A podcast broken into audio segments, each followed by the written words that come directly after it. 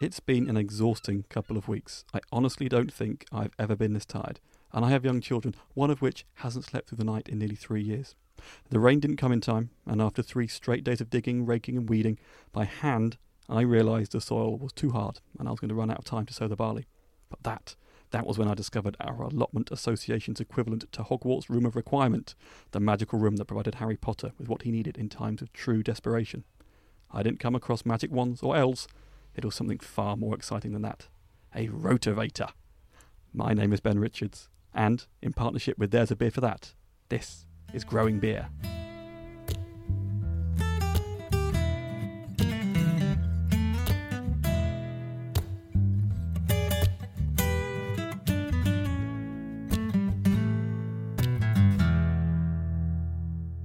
Hello, and welcome back to this, the 4th episode of Growing Beer. This time round, we are going to get an update on the state of the plot, the barley, and we're going to find out a bit more about water. Now, it has been a very, very long, very tiring month, as April. Whilst you guys were all probably putting your feet up in the back garden, on the beach, having a barbecue, I've been on my hands and knees working through the soil. And as the last 4, 5, maybe even 6 weeks of sun has carried on getting hotter and hotter, it's just completely baked the soil into concrete-like lumps.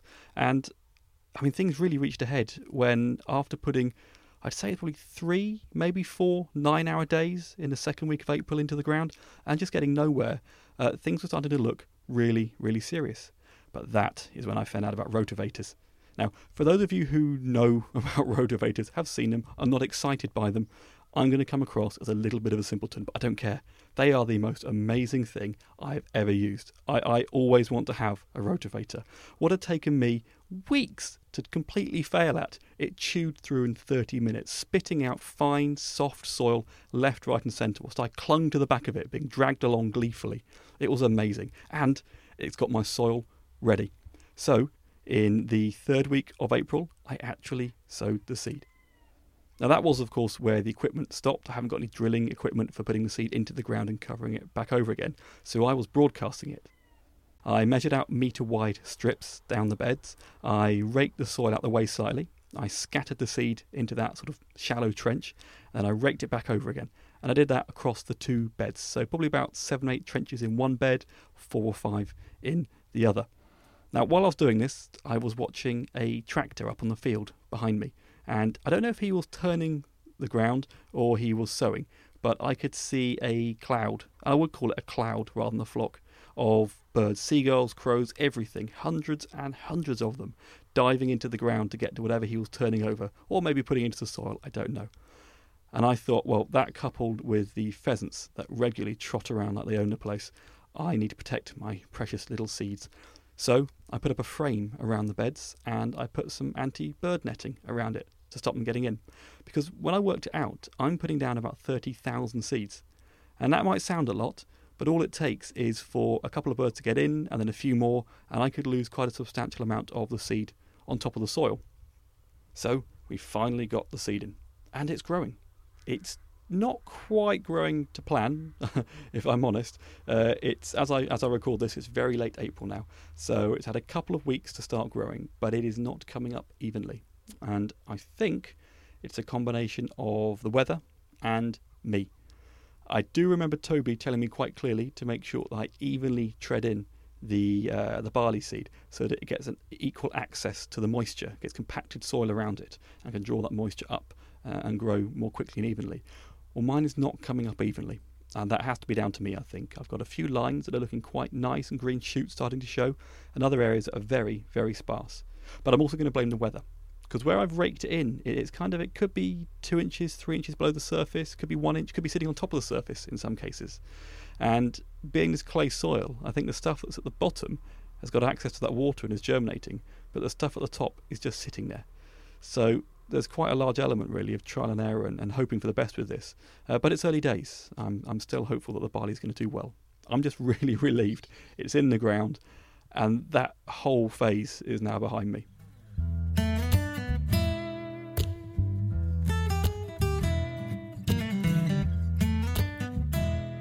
It's not just barley growing that I'm talking about this time as well. Of course, the hops are still there. and they are just great. They're not growing equally. It's still the case that a couple of them, the Goldings, are growing very slowly, but they are here now, whilst the Fuggles and the Cascade are just off. They're almost as tall as me now. It's great. I think they're growing about the rate of an inch a day when we get the sun, which is really quite impressive. I also had a phone call from a very nice man called Wyndham Monk. He's a retired hop farmer who now lives on the other side of Exeter to me, Dartmoor Way. And he gave me a call and said he would love to come out and give me a hand to give the hops the best chance of growing and keep an eye out really for things like disease and pest problems that I just won't be able to spot. So he came over, had a look over them. He's honest, but very nice. His main feedback was that my structure is not appropriate. It's a bad idea to have all of the lines converging in one point, and it will get me into a right mess later in the year. And but things actually look quite good. There's no signs of any disease in the lower leaves and sections of the plants, and the ones that are growing well look really healthy. So that is good news. We have had a little bit of rain. We had a splash coming in a few days ago, and there's meant to be a lot more coming in at the start of May. I think it's next weekend for the bank holiday. I don't want to sound like I'm wishing rain on your bank holiday plans, but I would love it to chuck down. I'd love the soil and the plants to get a real soaking. So with that rain coming in, it does seem appropriate to talk about ingredient number 3. We've got 1 and 2, the hops and the barley sorted. Now we are on to water. Now, I know I need to collect it myself on the plot, and if you're doing that, I think there's only 2 options. You get it from the sky, or you get it from the ground. I'm not digging wells or boreholes. I've got no river, stream, or spring to rely on, so I've got to get rainwater. Now, I've nabbed an old water butt and some guttering from my father-in-law's place just across the allotments, because he's doing it up and doesn't need them, and I'm relying on Richard, our shed, to collect it on the roof, into the guttering and down into that water butt. And it's really important that I get quite a lot of it, because if I end up brewing, maybe 50, 75, 100 litres of beer, you'll need quite a bit more than that, so maybe 150, 200 litres to make sure that I've got enough, which is pretty much a full water butt, which is why, even though it's quite dry at the moment, I'm getting in now to catch any kind of rainfall that comes down. And water is actually really important to the brew. I mean, there's the obvious point, beer's a liquid and needs the water to remain that way, but water also plays a role in the flavour of the beer, even to the point where it's really influenced British brewing history. You see, whether a brewer draws water from the main supply, a well or a spring, that water will contain various minerals and salts. It's this that determines whether we have soft or hard water, and depending on the various levels of these compounds, the water may be good for promoting hop bitterness or to get more or less colour from the malted barley. And because of this, different styles can benefit from different types of water. I mean, the famous British example is the growth of Burton-on-Trent in the early 19th century as a real hub of brewing. See, at the time, pale beers were becoming increasingly fashionable in London. But London is a city whose water is well suited for dark beers. It extracts a lot of colour. So, when Samuel Allsop tried brewing a pale, hoppy beer in Burton, they realised that it really suited the style, and it led to a wave of breweries setting up in the town. We now know that this is down to the high levels of sulphate, and these days it's fairly easy for brewers to adjust their incoming water to suit their needs by simply adding salts or gypsum, but different water led to various places like Burton, London or Pilsen becoming absolutely synonymous with now famous styles of beer. You see, if I were making this in a brewery as a commercial brewer, I'd adjust the pH and I'd add the salts needed to suit the style, and it would also improve the efficiency of a few of the stages in the brew as well. But I'm not in a brewery. I can't just buy in something to add to the water. It has to originate from the allotment. You remember one of the early rules. So, because of that, I'll be using the rainwater. And as I have no choice, it is quite likely that it'll be very soft, which will affect the beer. So, to get an idea of what impact rainwater would have on my beer, I had a look around for a local brewery that might use rainwater, and I couldn't find any. I looked further afield, sort of regional, even national, and I still couldn't find anyone. Doesn't mean they're not out there, just means I couldn't find them. But I did find one in Amsterdam. The De Prouw Brewery. They are right in the centre of the city, in the old part of the town, and there's a man called Joris Huber, and he runs Hemelswater, which is a citywide project to prevent rainwater and surface runoff getting into the sewers. So they're trying to find ways to reuse this, and he is making beer with the water he's collecting all over the city. So I hopped in the car with my friend Toby, and we went on a bit of a road trip.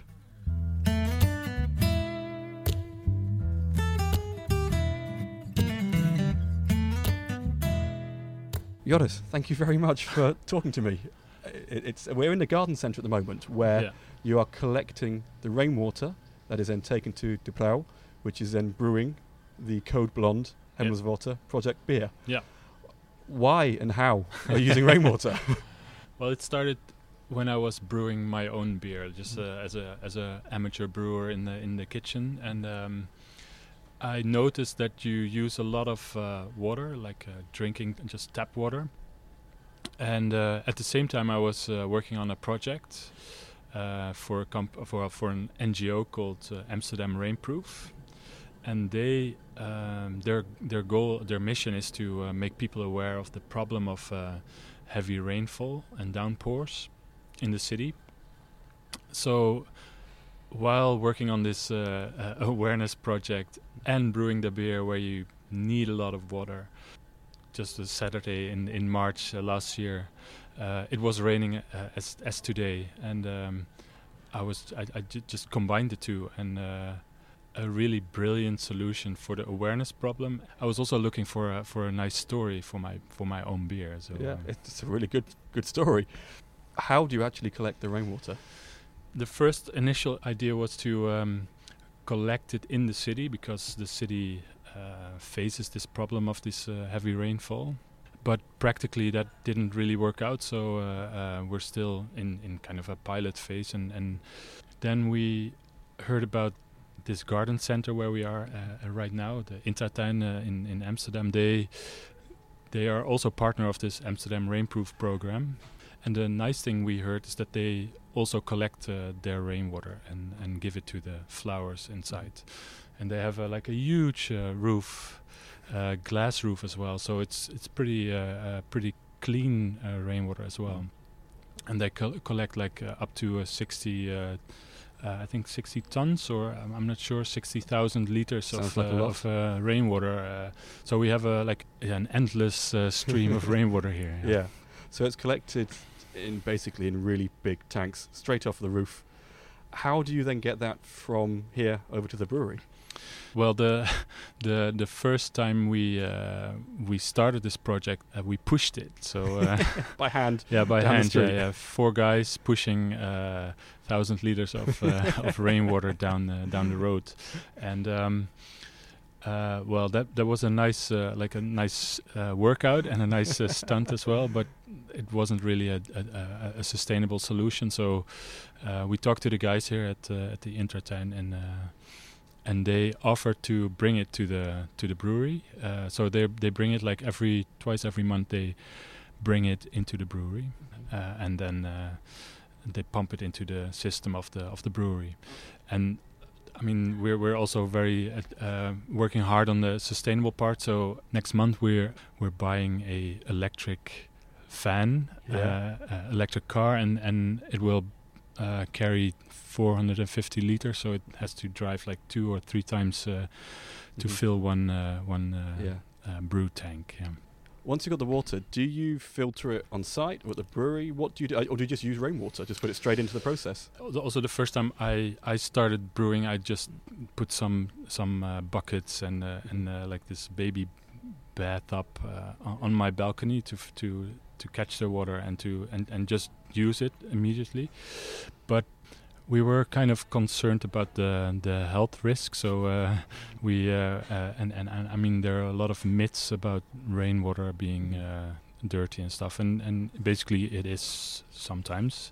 So we use a filter system, and there are like 3 filters. Like the first filter just filters out all the rubble and algae, and then the second one is filtering all the heavy metals. Mm-hmm. It's an active carbon filter, and then we have the last filter that's a membrane filter, and it filters out all the bacteria and small particles. Okay, that sounds fairly complex. I was hoping you'd say, no, just use rainwater, it's fine, because I've got to sort this out as well. If I were you, I would just build an installation and just use the rainwater. So when we did some research, then we found that in the Middle Ages, and long before we were here, the brewers were actually setting up their brewery next to cathedrals or churches to collect all the water from their from their rooftops, and they paid like a small fee for the installation and stuff. Yeah. Yeah. So it's been done before.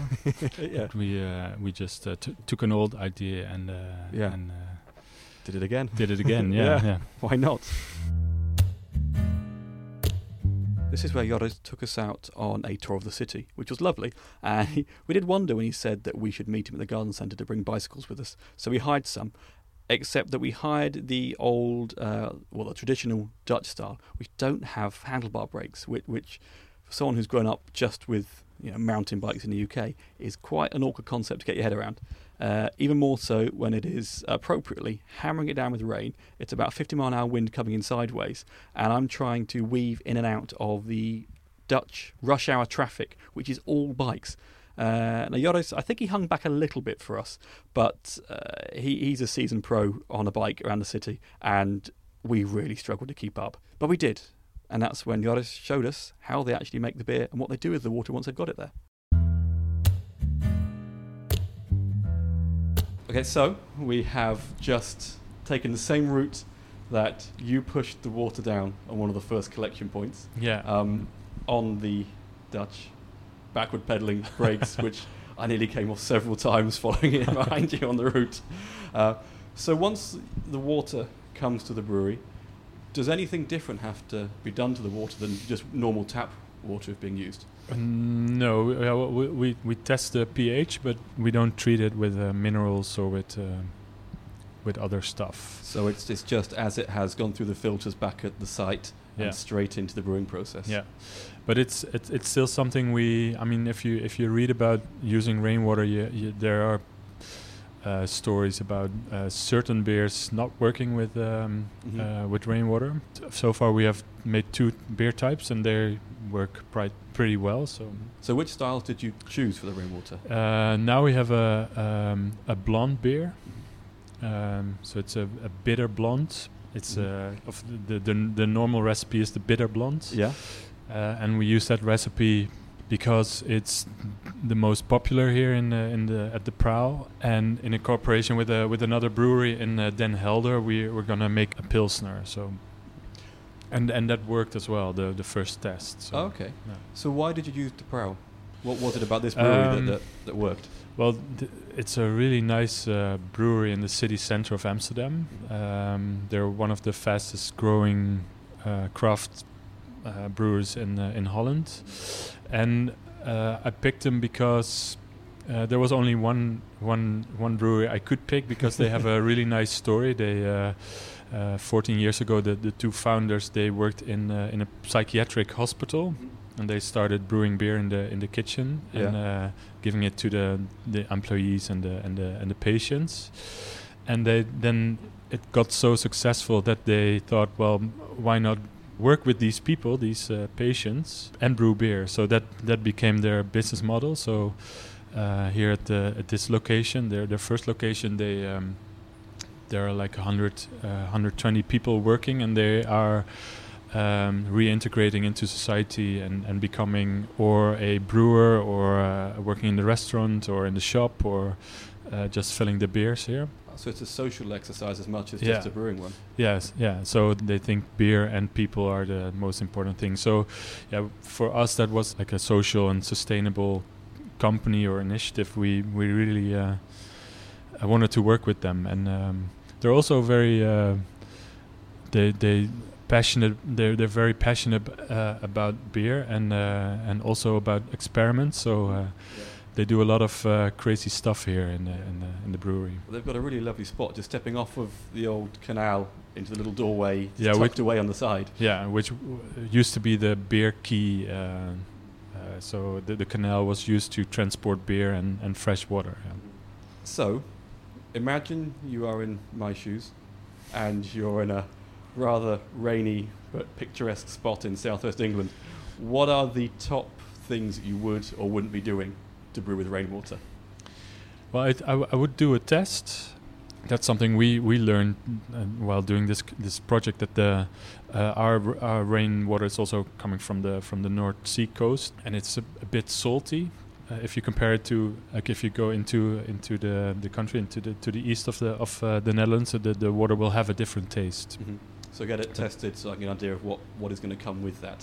Maybe that's. I mean, if you're next to any factories or mines, are you? Or not at all. No, we're quite. It's near the coast. Not much industry. Oh, then you probably have the best rainwater in the world. Oh, so. I like your optimism. That's good. Yeah. So we're looking at the logos and the names for the Blond. And there is a bar right next door that I assume serve Code Blond. I hope so, yeah. Should we go? Because it's so popular that it's off the taps once in a while. So, okay. But we're gonna try to have one, yeah. Should we go and find out? Yeah, we will. Sounds good. Cool. So we're in the bar next door. We now have a glass each of the Hemelswater Code Blond. So firstly, cheers. Cheers. Thank you. Why Code Blond? Code Blond, we use codes for bad weather. So code red is really bad, and code green is okay. So this is like a hint to the system. Yeah, and it is a classic blonde recipe that is the De Prouw bitter blonde, but using the rainwater instead. What's different then? What have you noticed in the beer from the standard one? Well, I noticed that most people like the rainwater version, so the Code Blond, better. And personally, I think it's a much smoother drinking sensation. So that's the main difference. And I mean I think it's because rain is kind of distilled water, so there's no chalk in there and less minerals. I also noticed that it's very light on the foam, so and that's a problem here in Holland. In Holland, that's a problem, yeah. Because we like fists of foam. No, we like two fingers of foam, yeah. And it still tastes really good to me. It's light and soft. I don't know if it's my preconception of rainwater that makes me think it's a little bit softer, a little bit lighter. But I think this is really good. Cheers, yeah. And good luck with your project. Thank you very much.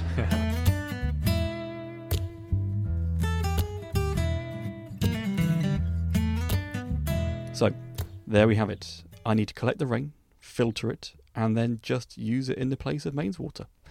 Depending on how acidic or alkaline it is, will likely have an impact on the efficiency of the brewing process, as getting the most sugar from the malted barley requires a certain level of pH. And it will probably change the flavour slightly. But, being a little bit optimistic / naive, it does look like some large containers and a filter might be all that I need. Sorted! I have already followed one of Joris's pieces of advice, though, and that is to get the water tested. So when we had a little bit of rain, I collected just about managed to get 100 millilitres, sent it off to Murphy & Sons, who provide a variety of treatments for brewing, and they also test water. And it came back rather predictably with a very, very distinct lack of calcium carbonate. And that's what we get from, say, limestone or chalk rock areas. And most of our tap water has it to some extent, is what makes it hard or soft. And I have practically none. So that will have an effect on the flavour of the beer, of the style of beer that we should be brewing, and it will have an effect on how efficient I can be in the brewing process. Also, the post office now think I'm a right weirdo. Every time they ask me, for security purposes, what it is that I'm sending in the parcel, and I tell them it's 3 500-gram bags of soil for testing, or it's exactly 100 millilitres of rainwater, they just give me an increasingly funny look. Once those tests came back, though, I did think to myself, is there a way that I can change the water that I'm going to use? I can't buy anything in, like I mentioned earlier on, but I can use something on the site if I can find it. So I went scouring around trying to find all the rocks and the stones, because if any of those are either chalk or limestone, in theory, maybe not practically, but in theory, they could be ground down and added to the rainwater to make it a more typical brewing liquor. However, after finding a friend of a friend who is a geologist and giving him a large bag of rocks, they broke them up, had a look, but they all came back as flint, which is absolutely no good whatsoever. So I just don't think I've got what I need to do that on this site. I'm going to have to accept the water that we have, accept that might limit the styles and affect the flavour slightly, but that's what we're going to go with. That's the water we have. So this month, we have finally got the barley in. We've got the hops doing really well, shooting up the bines, and I've figured out that hopefully it is going to be as simple as I thought it might be to use water. Next week, I'm going to look into the yeast, though, It's the area that I still, even 4 months in, have little idea of what we're going to do, but I think I might have found somebody to help me. Anyway, thank you for joining me. I'll see you next time. Goodbye.